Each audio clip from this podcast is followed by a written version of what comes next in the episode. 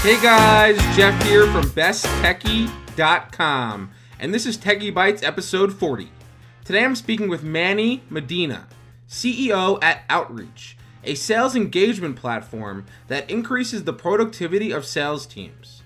We discuss what it was like to be on the original team building Amazon Web Services, the unique way he realized it was time to pivot his H R company into Outreach, and what it takes to create an effective cold email. Enjoy. This podcast is supported by Wix dot com. With Wix, you can create your own professional website. Choose a template you love or start from scratch, drag and drop to customize anything, and use advanced design features like video backgrounds and image galleries. You can even add professional business solutions like an online store, booking system, or blog. I've personally tested and reviewed Wix on Best Techie, and can say without a doubt that Wix is extremely easy to use and a great choice for both novice and advanced users. So go ahead, try it yourself. Go to Wix dot com and create your own website today. That's Wix, W I X dot com. I'm here with Manny Medina, the C E O at a company, Seattle-based company called Outreach, which is a leading sales engagement platform. And believe it or not, according to Manny, uh, I have I haven't tested out the product yet, but I believe him. It actually makes your sales team ten times more effective. So Manny, welcome to the podcast. I'm really excited to have you on. I'm happy to be here. Thanks for having me. So I always like to start with this question. Uh, you know, throw it to you in terms of who you are and what you do on a day-to-day basis. Give give us a feel for, you know, what what your your day-to-day is like and and and and what you're kind of doing right now and. On a, on a more detailed level than obviously what I just described as you being the C E O of Outreach. Yeah, so the, the, uh, what, what I do sort of changes uh, based on, on the needs of the company. Um, I, I, I see myself as sort of the, uh, the, uh, the, the driver uh, of, the, of the system, or if you would, of the, of the system architect of the company that we're building. And Um, I spend a lot of my time um, getting feedback. Um, I spend a lot of my time doing inspection in areas of the of the company where I think we're going to be uh, either needing help or we're going to experience a particular uh, area, uh, piece of growth, or where we need or where we need some fixing to do. And and then in in in one-on-one sitting with meeting with customers. So, and and then when I'm not here and doing all the things that I just said, uh, I spend time sort of like thinking about the problem and on the problem. Um, you know, where where are we going? Where's the market going? Um, how do we fit in the larger picture? And are we continuing to move in the right direction? And, you know, I use a combination of public data and, and the and the data that we generate internally to sort of give give that some a good shake and a good thought. Mm-hmm. That really, uh, you know, that, that really resonates with me. Is that when I was running uh, my, uh, the other company I started called Kaya, which was an analytics company uh, for digital media companies. Um, I spent a lot of my time doing the exact same thing. I feel like, you know, as a founder, you you you are responsible, uh, especially in the early days, for selling, you know, getting the product out there, getting it, you know, getting it in front of the first, uh, however many customers you can, um, and, and and closing those deals. But you're also responsible, like you mentioned, for the the the overall kind of vision and understanding what the what changes are happening within the industry itself. Yeah, you you originally had this, you know, I had this idea for an analytics product after being frustrated with existing ones, right? Yep. Uh, existing products out there. And and it was like, well, okay, so I now know what I think could be better. But obviously the industry that you're in, which is you're in, uh, in a sales engagement platform, so you're you're helping uh, sales teams get in and, and find, custo- uh, find customers and, and, and sell to them. Um, but that that that's con- that that market's constantly changing, so you always have to be up, keeping up to date, right, with with the latest trends and things as well. That's part of your job as founder, which sounds like you're doing. So, so that's so that's good and super important. Absolutely, um, it, it's interesting. So a, a number of things change. So not only the industry changes, um, we we are we're living in the middle of a number of things. So one is. is we're living in in, in in in sort of a constant demographic shift. Um, you, you're seeing the old guard sort of like, re, you know, either promoted to to leadership and, and or moving out, and and then the people in charge of getting um, the job done and delivering production, you know, they're all millennials, mm-hmm. and and some of them, You, you know, you, we live in a world, just think about this, we live in a world in which the people who were born in the year two thousand will soon be employable. And, and you know, that makes me feel really old. But on the other hand, that's that's exactly where, you know, where the world is heading is, you know, the people who are coming to work never sent a letter before. The people mm. who are coming, like a physical letter before. So they to them, that, that world is weird. They were not, they do not remember not having internet.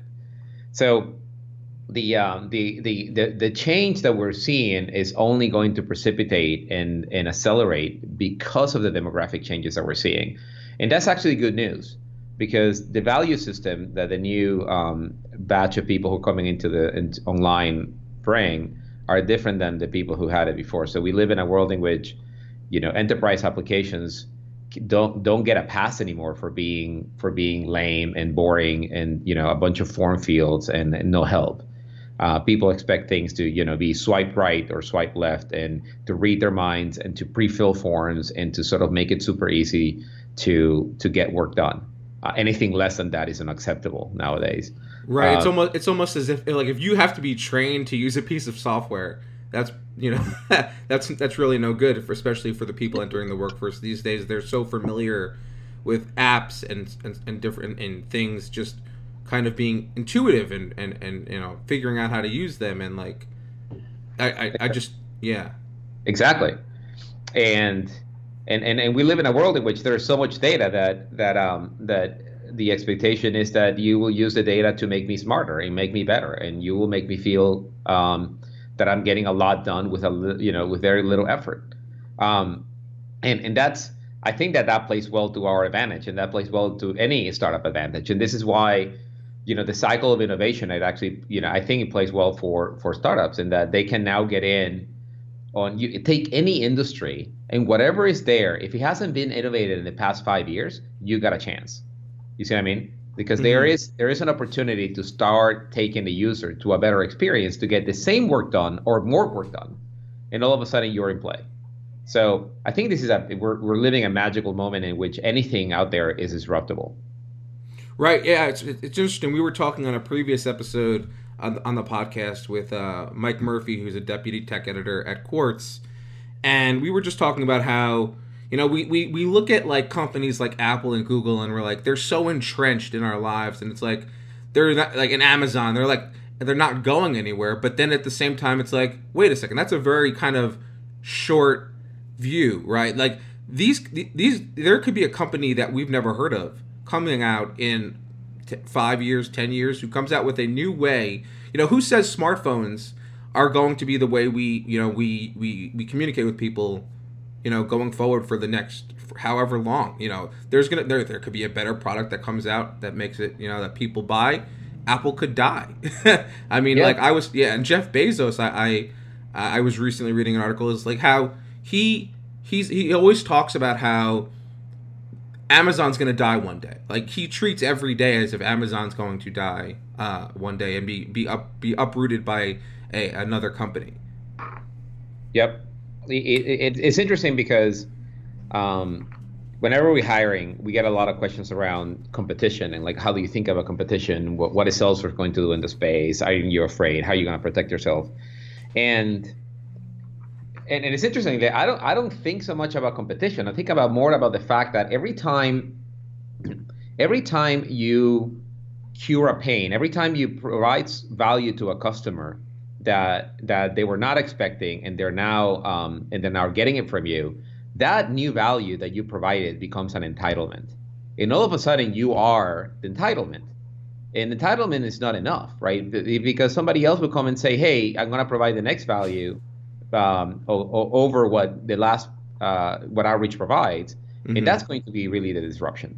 So, the the in my mind, the best recipe to stay ahead of all this is to continue to sort of iterate along two vectors. One is, can I solve another customer pain faster than whatever is there before, including me? And B, what is the latest technology I can use to solve that problem? Right? And and and you will you know you will fail sometimes, but sometimes you'll run into you know brilliant things. So, for instance. You know, if you think about the iPad, the, the you know, no nobody wanted a, a device that they can read in bed. It's not like customers came out saying it. You see what I mean? Apple right. just like continued to iterate around different sizes of screens um, until until they sort of came up with this realization that there is a lot of consumption you can do with a small enough device that you can take to bed. And people were doing it with the phone originally, and then you can now do it with a bigger device because it's better for reading. And then once you crack that nut, then you realize that there is opportunity to enable the creators to do the same thing in a smaller device that is more portable. So you now you go down this vein of growth. You just invent it. You see what I mean? Yeah. So you, you, you have to continuously ask those two questions. Like, what other value can I be providing to the user that, that they're not getting right now? And what technology is available to me to provide it better than anybody else? And then just ask that ad nauseum and just never stop, right? And just deliver against that, and you'll be safe. You know what I mean? You'll stay in yeah. business.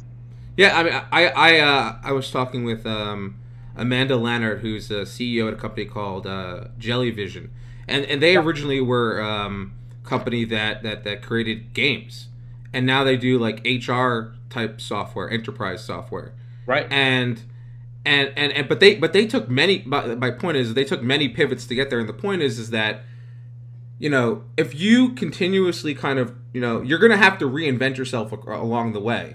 Every company does have to reinvent some model. It's, you know, you can't just do the same thing forever. I mean, even Facebook is now trying to come out with new advertising models because they realize that the newsfeed, um, you know, uh, they, they they need to they need to figure out ways to to generate additional revenues, and like uh, and they cut back they they cut back on the, the types of content that make it into the newsfeed and things like that. Like it's it's a constantly evolving process. You're you may not pivot your entire company, but you're pivoting, let's say, products within your company uh, for for you know for that for that very reason.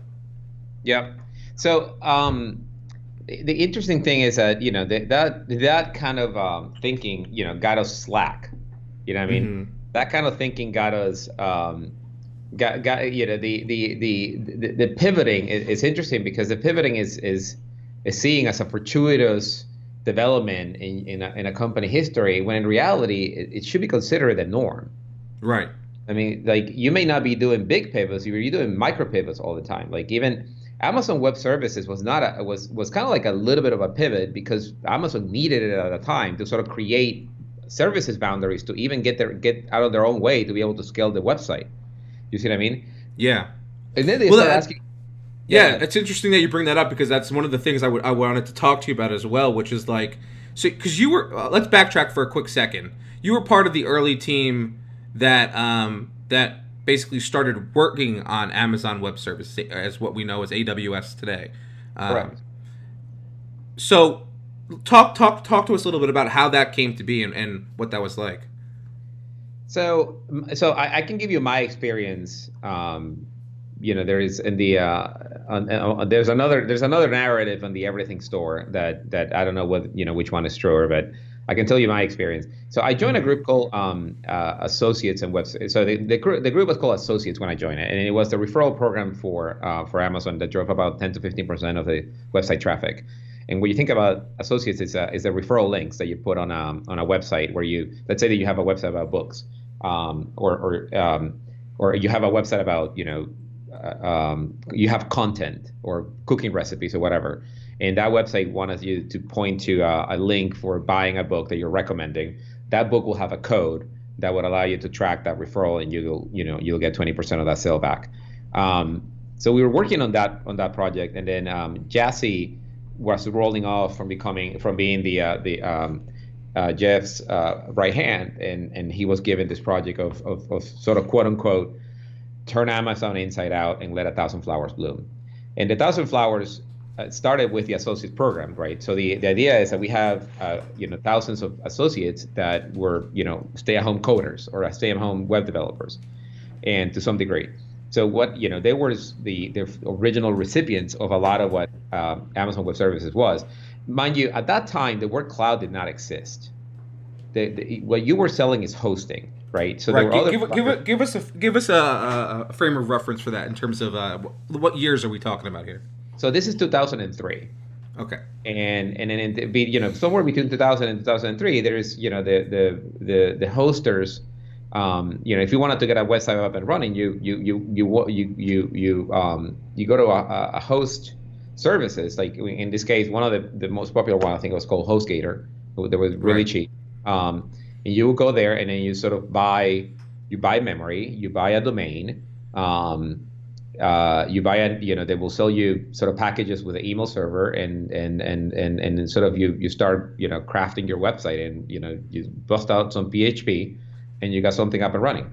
Um, that was that was sort of the um, the way we did it. I don't even remember whether WordPress was around or not at the time, but you know a lot of a lot of the websites uh, that existed at that point were hand coded, handcrafted.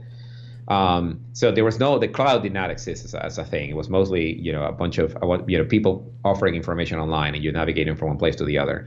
Um, Google was just becoming a thing.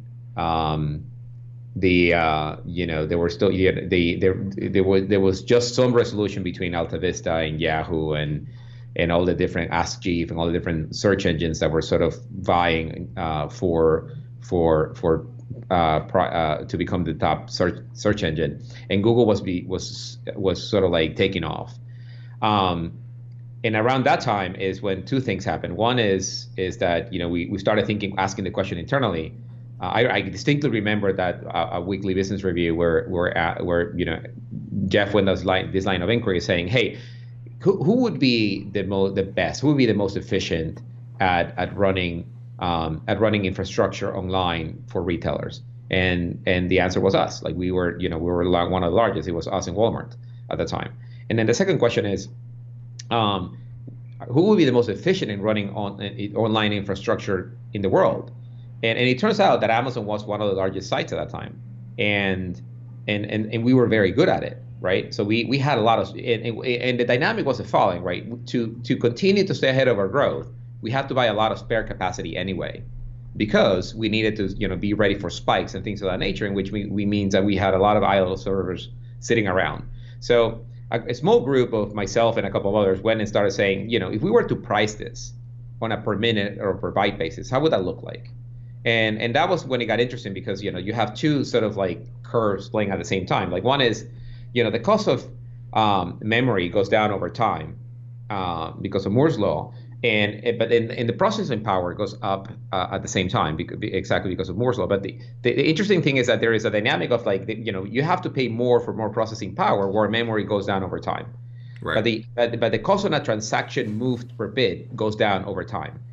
And and and there has to be invested in infrastructure, which creates this kind of like step functions over time that in which you have to throw more boxes, but those boxes get amortized as as as as, as you get more volume. So getting that that dynamic right in such a way that we can come up with a pricing model in which we make, you know, fifty percent margin on the sale of that of that of that bid um, was the trick, right? And we iterated over the model a few times, and then you know we released it, but we released it first to the associate groups, which were already customers of Amazon, and we asked them to start moving their websites, and we asked them to start moving their storage, and we asked them to sort of like you know implement a checkout pipeline that they can do it on their own website and things of that nature. And that's when sort of it was it was a, a bottoms up sort of groundswell that took about ten years to manifest itself, and before it, it sort of like it hit that inflection point where it grew really fast.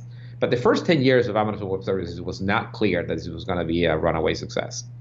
And and and the, and the more fascinating thing that actually, you know, looking back, um, I reflect almost every day is the fact that I don't know if you've seen the uh, the whole like virtuous cycle of Amazon growth, right? Where you start with like you know if you have if you have selection, selection will bring users. If you have a lot of users, you can help drive drive down price, and that allows you to bring other merchants into the equation, which drives up selection, which brings in users, which drives down price, and you create this virtuous cycle. Well, at that time, Amazon did not have the most selection. eBay did, and at that time, Amazon did not have the lowest price. Walmart did. Walmart actually had a policy of of of of um, scraping Amazon's website and price everything at ten percent lower than what Amazon did. So we were in this constant fight, just trying to get more selection, trying to drive lower price without being the first, and just staying with it. And and we stayed with it for a very long time before we started winning. Um, and then it was in the middle of that craziness that we launched Amazon Web Services. You see what I mean? Yeah. And we're like, what are we doing? You know, this is hard enough. Like, we don't need yet another thing. Right, right, right. It's it's like another limb to worry about. It's yeah. bottomless. Yeah, sorry. So, it, it, so you know, this the rest is history. But that was sort of the dynamic that was happening at that time. It was it was incredible amounts of work. I don't remember ever taking a weekend off uh, for the for that two and a half, three years ago I was there. Um, and it and it was just you know just get after it uh, every day. That's such an incredible story to me. Like, I, I just, I just find that so fascinating. And what, you know, I, I just have to like, I, like, when you started working on this pro- I mean, you kind of alluded that you weren't really sure what it was going to turn out to be. But if you look at A W S today, it's such a behemoth. It, like it, it, it, it's such a huge part of Amazon's business as well. Like, did is there? Did you ever foresee that, you know, being that being the case, or like was that just not even in in in, in like the, the the the mirror? Like, did you not even just see that? No, nobody did. I, I think even Bezos has his own doubts. I, I like Jassy had doubts. Like like he like I remember this one time I was talking to his E A. She was like, "Yeah, I think he's he's tired. This is taking a long time to turn into uh-huh. anything." Like it was yeah. a, it was a crime. Like if, if you just look at the price of Amazon. Like I, I was comparing that the, the you know the price of Amazon with the price of Google, because you know they they were sort of came out at the same time, and Google just took off like a rocket, right? Like they never stopped. But Amazon sort of like hovered around sixty bucks a share for like ten years. Mm-hmm. You know what I mean? And they went up to one hundred, and then we went to one hundred twenty. But like it, it didn't like like you know have that inflection point until like two thousand ten. You know what I yeah. mean? Like yeah, this yeah. is relatively recent. So like it wasn't clear at all, you know, for the first seven to eight years, like where was this going? And not only that, but like Amazon was getting panned by the press, and, and you know, Barron's and, and Wall Street Journals would write articles saying you should, you guys should just stick to books and D V Ds. What you know, this cloud is nonsense. What are we in the hosting business? Who who does that? Right, right. And, and considering the hosting business was such, is, what I mean, still is, was, still is, right? A, a saturated market. I mean, it, there's just so many. There, traditional web hosts, there was, there's still so many of. But right. I, I, what you guys did was obviously a lot different. Uh, um, but and and you're continu- and then Amazon has continued to innovate uh, in offering different product solutions, right? Uh, for for startups and businesses that need, you know, different types of databases and and, and hosting infrastructures and things like that. Um, right. Orig- but originally. Uh, I'm, can you what was, what was the original A W S? What did that look like? Like what what were the original products? I don't I honestly don't know. So it was a chicken and egg problem at the very early days, because the problem with having a platform is that you're not a platform until somebody calls you a platform. So you have to show that you can be a platform for anything to to for for services online, right? So the idea is that you're going to move from having, you know, static websites online to to having stores online where you can transact, to having full applications, right? Like fully fleshed out, business grade um, applications living on the cloud. And that and that insight was powerful, especially back in two thousand three, but that wasn't the case across the board. So the first few things that we did, so not only we started building infrastructure such as S three, right? Like that's, I think, the oldest mm-hmm. service. But the things that we started doing was we started creating services that would run on the cloud just to show that it was possible. So we built Mechanical Turk, for instance. Right. And Mechanical right. Turk had no reason for being other than, you know, it was online. And like, you know, we could show that we can run a service online. And that seemed like a good idea. And I remember talking to the guy who I forgot his name right now that that, that built it. And he was walking around telling these jokes about, you know, like it started as, as a bit of a joke, right? Like what if we, we build the same thing with Mechanical Turk, in which you feel like computation is happening online, but in reality it's just people that are in a box. Right. Mm-hmm. So it was a bit of a joke, and then the joke is starting being less funny because we started coding it, and before, and before you knew it, it became a service. And before you knew it, it became the thing that people used to do research and to do like, you know, menial tasks and small work. And before you knew it, it became like, you know, the, the sharing economy and like the gig economy, and, you know, websites like Fiverr and others started started sprouting up. Right. It was uh, like the O G gig economy, you know. Exactly. Site. Yeah, yeah. So that's exactly right. And like Amazon didn't even take it seriously. Like they wouldn't even put it on like, the, I don't think you can ever find Mechanical Turk on like their ten K reports, because it was a bit of a joke. It was a bit of like, you know, we just do it because we could. And then all of a sudden we have millions of users and we don't know what to do with it. So it became kind of like the thing that we just look at it with despair and then just move on. Um, that's crazy. So it's, so it started with, with that, right? It started with, with, you know, just seeing what was possible to show the capabilities of we tried to convince, you know, mom and pop users to move online.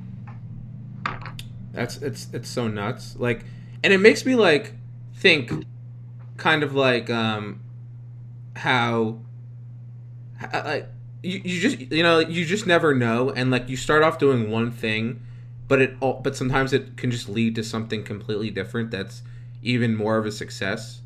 Um, like and, and, and when I'm you know I, I was doing some reading about Outreach, and I, I I realized if you like fast forward a little bit to today, where we're talking. Let's let's talk about outreach a little bit again. Um, from what I understand, that what your your uh, original business that you intended to build was not outreach when you, but it just turned into outreach, right? Correct. So it seems like you have you have like you like at like your Amazon genes have like followed you around. No, oh, so you know it's interesting because um, I, I get this question a lot of like, how do you know when to double down and how do you know when to stop? Uh-huh. And I, I frankly I don't have a good answer for it. Um, I don't think anyone really does, to be honest. Right. Um, uh, I recently meet, uh, met the. Um, Adam, the C E O of Vettery, and Vettery uh, is what we were supposed to become with Group Talent, which was the original outreach. Um, we just didn't have it in us to to to make it work, right? Like Vettery works really great because they have a customer acquisition model that is better than anybody else's, and they're able to attract both talent and uh, and they have a, a revenue model that is also very efficient. So he was able to create sort of the marketplace where where he is able to attract talent and recruiters or companies to to go do it. Um, and we we we didn't have a marketing, uh, you know, like a paid advertising gene in us. We still mm-hmm. don't, and, and we just don't like. So we don't we don't understand that model, but we understand the model of, you know, activity times conversion uh, equals you know meetings, and and we and we sort of optimize that and build uh, an engine internally that would allow us to go get more clients and then also go get more more uh, more prospects or or, or um, candidates, that is. So we the, the original outreach um, came to be when we when we were literally sitting sitting on on Group Talent, you know, the, the four founders and about two salespeople, and we're like, okay, guys, we have two months of cash. What are we gonna do? We can raise. We're not growing fast, um, and and and I think it happened because we had a bad month. So so we had we had we were expecting to have our first million dollar month, and that didn't come through. Uh, and we're like, oh crap. Um, you know, what we're going to do. Nothing like a, a splash of cold water to the face to wake you up. Exactly. And then we looked at yeah. the bank account and this is not working out. Um, so we decided to give it one last shot, which is, uh, you know, we built that, we built two services. One that, one, uh, it was sort of like an, an, an online service that, that, that would do web scraping on a, on a person, then create kind of like a dossier of that person's profile. And then, and then on the ha one half of the page and the other half of the page, it will create. It would allow a writer to come in and write two lines of personalization. One which would be a subject line, and the other one would be the first line in a in, a, in an email. So, so that way we're able to manufacture personalized emails to people we don't know at scale. And what we would do is we would pay um, writers. So there is a, a lot of freelance uh, uh, website websites to hire freelance writers.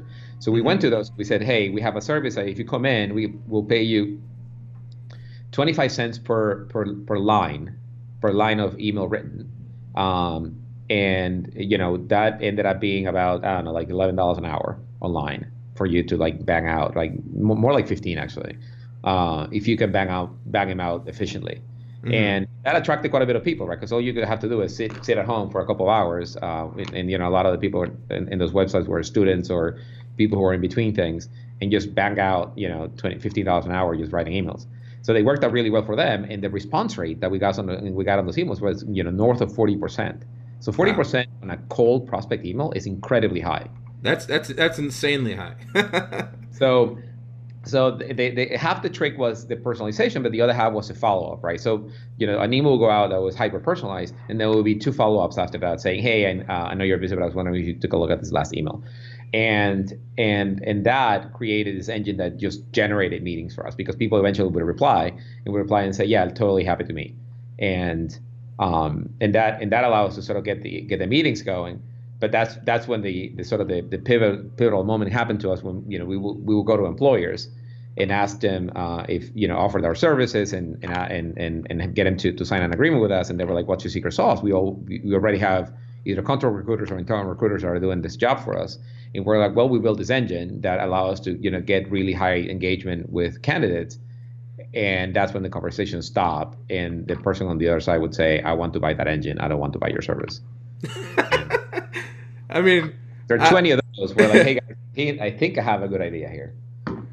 So, that, I mean, that's just so that's just so that's just so cool. Like, I mean, so you you were sending out these cold emails, obviously, that were There were two. I mean, I would I would imagine, like you said, like the first the subject was personalized and the first line was personalized, and then the other part was like pull. I guess was, was more automated um, based yeah. on the, the, the, the data you had pulled up about that person.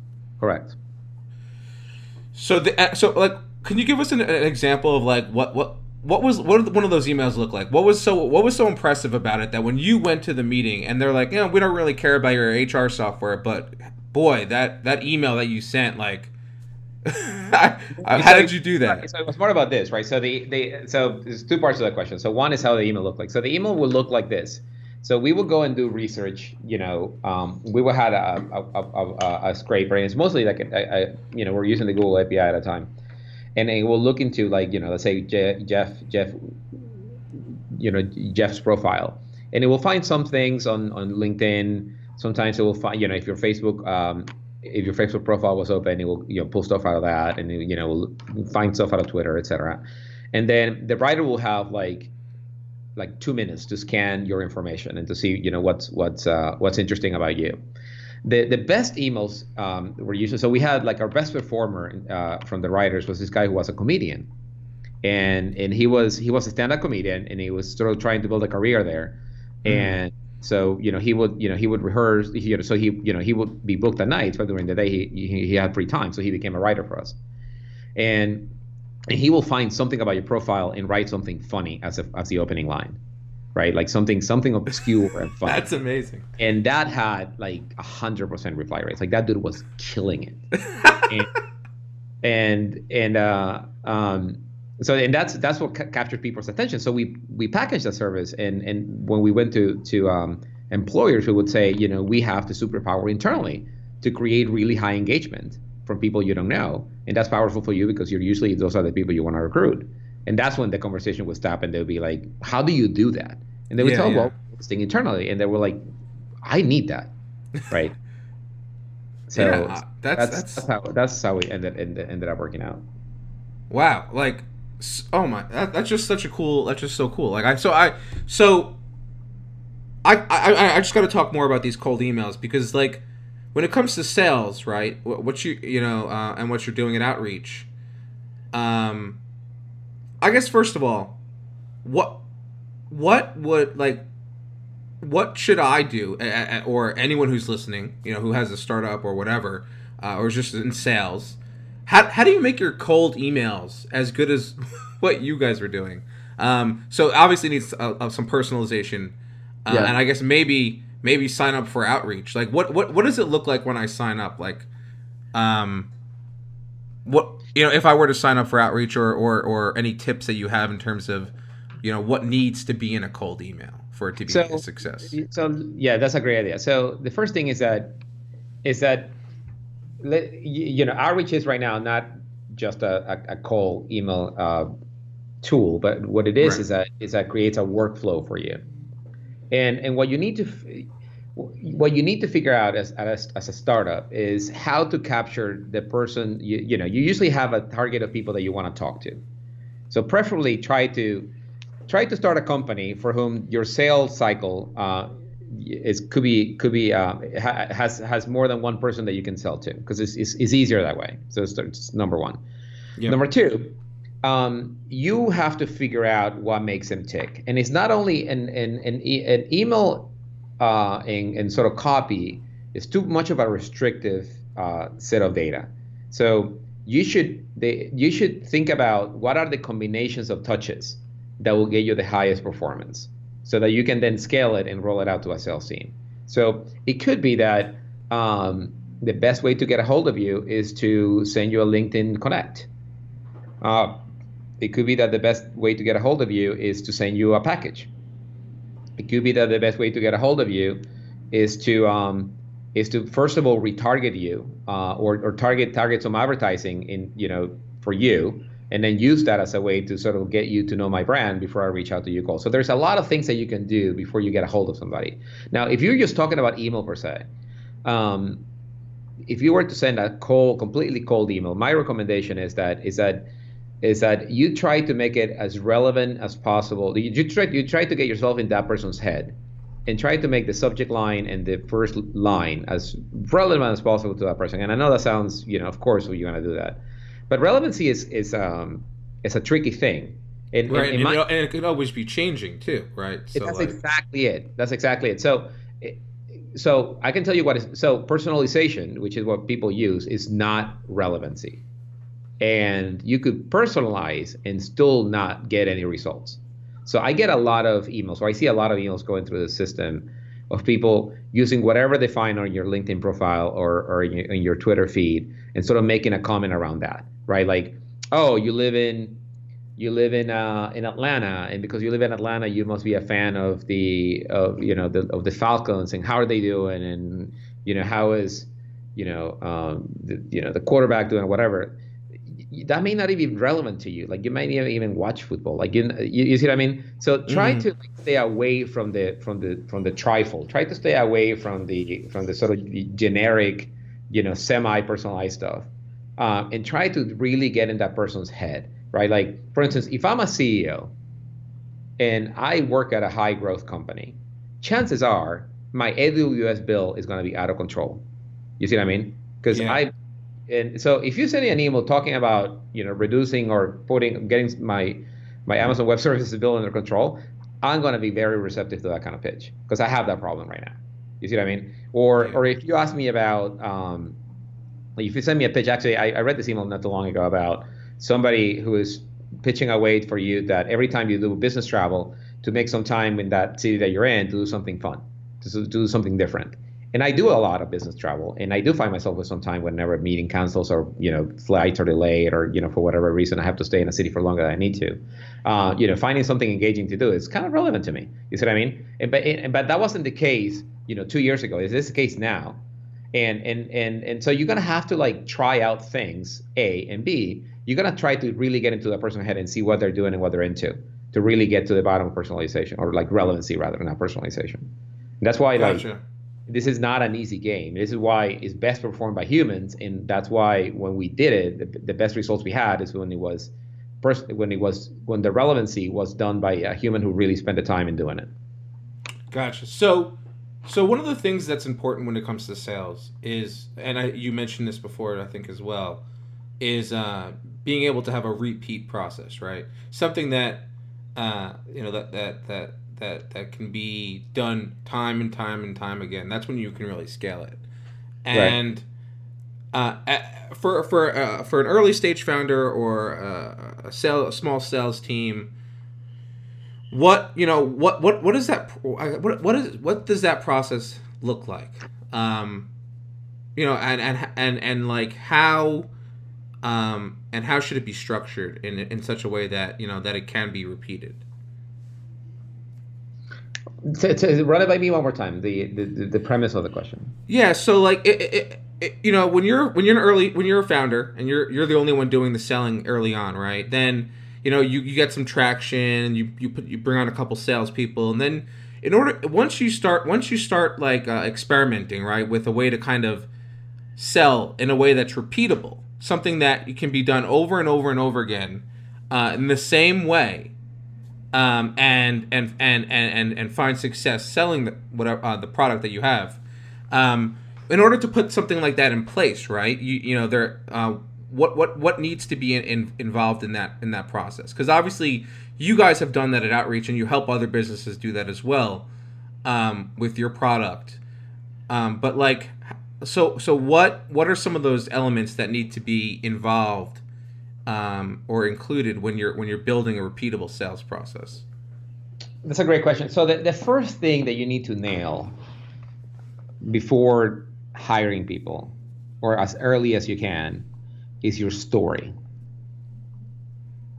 Once you nail the story or the or the set of stories that are going to resonate with your customer, then you can start scaling it out. I see many people who said, "Oh, I found product market fit," meaning whatever problem you're solving, there is a market for that. And that's great. The problem, though, is that if you cannot make your story repeatable and make it in such a way that it sticks, then you're gonna bring a bunch of people. You won't be able to train them, and then that's just gonna sit on your on your you know on your on your balance sheet, eating away your cash. Mm-hmm. So, so you have to be able to make your story repeatable. Then, and and you can do that as a as a comp as a as a as, as a solo founder, right? Like you make sure that you have a, a good tracking of how are you telling your story, to whom are you telling the story, and what's resonating about the story, and get that to a point in which if you do ten sales, or like put like I was telling this to a friend, like just get to a million dollars of new of new revenue, right? By using the same story, you know you're good. Right, and then at that, or like may, put whatever number, make it maybe half a million dollars, maybe a hundred thousand dollars, like, but pick a number that is meaningful enough for you to say, yeah, I feel like there's traction in this story, and then and then and then and then lock that, and then bring a couple people in, and now you can talk about the process. You see what I mean? Now that you have the story down, then you can talk about what is the process by which I'm going to reach out to people. So, it's a process, you know, is my, you know, where are your buyers? What do they care about? What are they reading? How do you get a hold of them? You know, what what is the age demographic they live in? Um, the, the, the interesting, what, what is fascinating about sales is that is that what you're doing really is running a small social experiment, right? Of of figuring out what resonates with people and what makes people do things.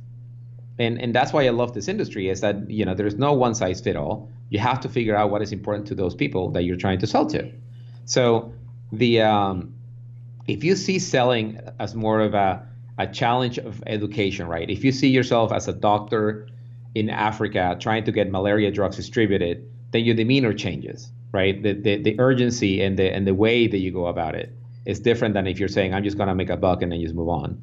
Uh, if you see sales as the beginning of the relationship, then then the way by which you lay out your pitch and you layer your process uh, is, is going to make it a lot more meaningful. So your job is to try to get a hold of the right person, make him aware of the pain that you're about to solve, sort of get him to talk shop, and then sort of offer a range of solutions out of which one of one of them is yours, and get him to pick you. You see what I mean? If you see your process as a as a process of discovery and education, um, along with your pitch, then that's then you have something you can scale out to many many sellers. That makes sense. I, I and I think one of the other things that um that I wanted to talk to you about with regard to the, the sales process was, you know, in last year and in this year as well, we've heard a lot about like chatbots.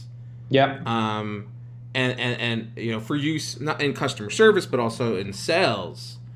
I'm just curious, are do you think chatbots are chatbots are effective for sales, or or or is that's not really something that you're looking forward towards uh, as a as a real sales tool in twenty nineteen? I think chatbots is, is yet another channel, right? Chatbots mm-hmm. is like saying, is it effective to have the greeter at the end at the at the entrance of your store? Of course, it is effective. It makes it a much better experience. But is that is you know how much revenue is it going to drive? I don't know. Right. Like, we, or what are you replacing? So chatbots, in my mind, are replacing forms, right? So you, now you have an interactive um, entity that that you can sort of either figure out where you are in the discovery. Like, are you in your, sorry, like in your education process, like, are you just finding out about this particular problem, or you have a problem that you're trying to solve, or you're just curious and you're beginning your research? Like, where are you in that, in that sort of like a spectrum of, of awareness versus interest versus, versus uh, readiness? Um, and, and, and the second thing is that chatbots have not evolved yet to become a fully conversational engine, right? Like a lot of them are right, just glorified. That's the main problem with them. Right. Yeah, a lot of them are just glorified, you know, I V Rs, right? Like they are, they are the response systems that are that have kind of like pre-coded, um, you know, if-then statements, mm-hmm. um, and and that's neither a good or bad thing. It's just that it, it sort of replaces something that sucked in the past, such as forms, with something that doesn't suck as much, which is an I V R. But you know, so it's a step in the right direction. I don't know that it's going to make make a huge difference, especially given that it's not fully conversational yet. Right. Uh, so I'm curious in, term, in terms of A I, is that something you guys are focused on at Outreach? I know you mentioned before how, um, you know, sales is a very human thing. And, yeah. I, and I, I kind of view these sales engagement tools like Outreach, for example, as ways to enhance and and, and, and kind of scale the sales process um, and, and make it less tedious for the salesperson. Um And, and just make it easier, I guess, you know, with all the built-in reminders and like things like that, um, you know, and, and, and when there's new news about a company and all that stuff, right? Um, yeah. But how do you, how do you view how do you view A I? Is that something that you uh, are working on at, at Outreach, like in, in yeah. incorporating more artificial intelligence into the product? We are, we are, we are, we are, but we are we are doing it in such a way that it it it it it, it, it um it it empowers the rep to be better at what they do. So, you know, if we were to ask me, you know, where is A I going? Like, are we replacing humans? Are we, are we, you know, is is, is chat going to be the new thing um, that is going to replace humans? And I don't think we're nowhere near to that. Especially the more complex the sale, the um, the more you need sort of like a, a good problem-solving conversation to figure right. out what is that you're trying to do. Um, and and right now we're still in the in the early stages of technology. Or machine learning in particular, um, helping the human be better at what they do. So just be more efficient at the tasks that they do, removing some of the that of the of the sort of the the, the crumminess and the and the rote uh, tasks out of the humans um, day to day, and and giving more time and assistant to do better things, more intelligent things that sort of tee up the human to be better. So for instance, um, the you know when when you're about to engage in a conversation. You know, the more relevant, up-to-date, kind of like fresh information you have at your tips that you are then able to con- to consume and process and use in the conversation, the better off you're going to be. But it's not just, you know, it's not just the insight and it's not just the data. It's the ability for you to take that data and use your human abilities to weave that into a story that will decide your win or your lose. You see what I mean? Not just the yeah. ability to, you know, facts. But the ability to sort of like use that as a way to gain empathy or, or, or sort of like establish rapport or sort of like to gain credibility. Only in those instances, technology is going to help you. Otherwise, it's just a bunch of noise. Mm-hmm. And that and, and those traits are not are something computers cannot do yet. Correct. Uh, so. And, and, um, and, and it's yeah. interesting because it, it's not, it, you know, it's not yet is because Um, I, I think we're getting better. So, you know, what we're going to see over the next five years is like a, a better way for us to start classifying information and then, you know, and then it, the, it it's corollary, human emotion, and, and then sort of help the human guide more um, through that conversation better uh, or that interaction better based on what we what the computer will perceive, not only as the human emotion, but is this increasing or decreasing the likelihood of that of that transaction happening here? Right. You see what I mean? Wouldn't wouldn't it be wouldn't it be interesting if like the compute like when you made a call right to uh, uh, uh to make a sale to hopefully to to cust- potential customer, and the computer's also on the line listening in, right? And yeah. it can tell based on um the tone of the voice, the re- the, the responses.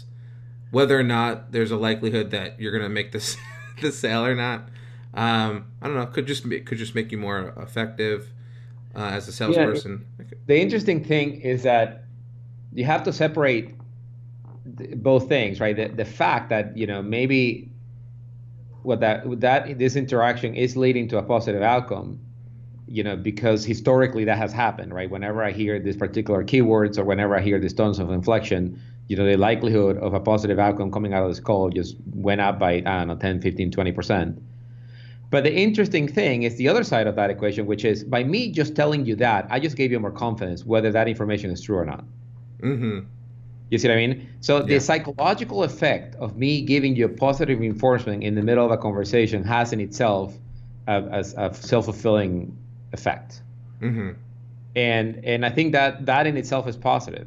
You don't even need A I for that. I can just tell you you're doing great. Right, right exactly. You know what I mean? Yeah. That's a good point. How the call is going. You know what I mean? Yeah, no, that's a good that's a great point. That's a great point. I want I want to move on to the the last question real quick and just talk about this briefly um, before we get to the lightning round, which is so Outreach has raised more than one hundred million dollars to date. And I, from what I understand, like originally you you didn't even want to raise money. It was kind of like, I don't want to say forced into it by your co-founders. Um, but when you were raising money, I, from what I read this article, you had this like this one slide and it, uh, when it came to uh, revenue and it was yeah. just titled like uh, M R R, which is monthly recurring revenue. Yeah. And it was just a screenshot. And then yep. and from what I read, um, you, you would do the presentation, you would show this slide, and then you would refresh the slide and it would go up. Correct. and then... And that would basically is how you sold investors on uh, in, in in investing in your company. Yep, I, I had that slide and I said, this is our revenue traction. We sell to salespeople, and then there will be a second slide that said, any questions? that, that's cocky. It's awesome. Um, I love it. Ha, what would you would you give the same fundraising tip to a, a fellow entrepreneur? Um, so it's interesting. Um, I was thinking about that question in the past.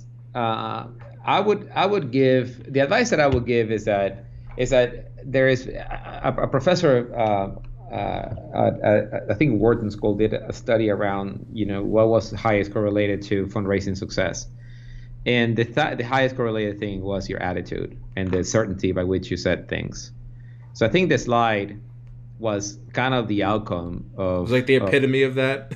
It was the epitome of that, but it was the epitome of that before for a different reason, right? It was epitome. Mm-hmm. So I got to the same sort of like state, uh, you know, mindset and state. Um, Because we have been through a pivot, because we have been through, you know, hell and back, because we are about to shut down the company. And at that point, I felt invincible. You see what I mean? Like the, the product was doing well. We were, we, you know, we were selling, you know, we got to a million dollars in A R R in six months, which is very remarkable, even in at this mm-hmm. day and age. And, um, and, and, and, and, and my team was just flying high, right? Like my team was feeling, feeling really good about serving customers and, and, and, um, And, and getting money for doing it, which is kind of like, you know, the dream. Um, so at that point, and, and, and then, you know, you know, I really wanted to see it through. I really wanted to see whether we can make it to the point where we were self-sustaining and then raise on, on our terms. And we're kind of getting tired of, you know, living off of ramming and and and, uh, and living in small apartments and letting our apartments go to shit because we didn't have any money. So I don't so, blame uh, you. So yeah. No, so the the you know the founders kind of did. You know, we had a vote, and I got outvoted, so I went to the race, but. You know, they. I get to build the slides, and I get to say, I get to have the pitch.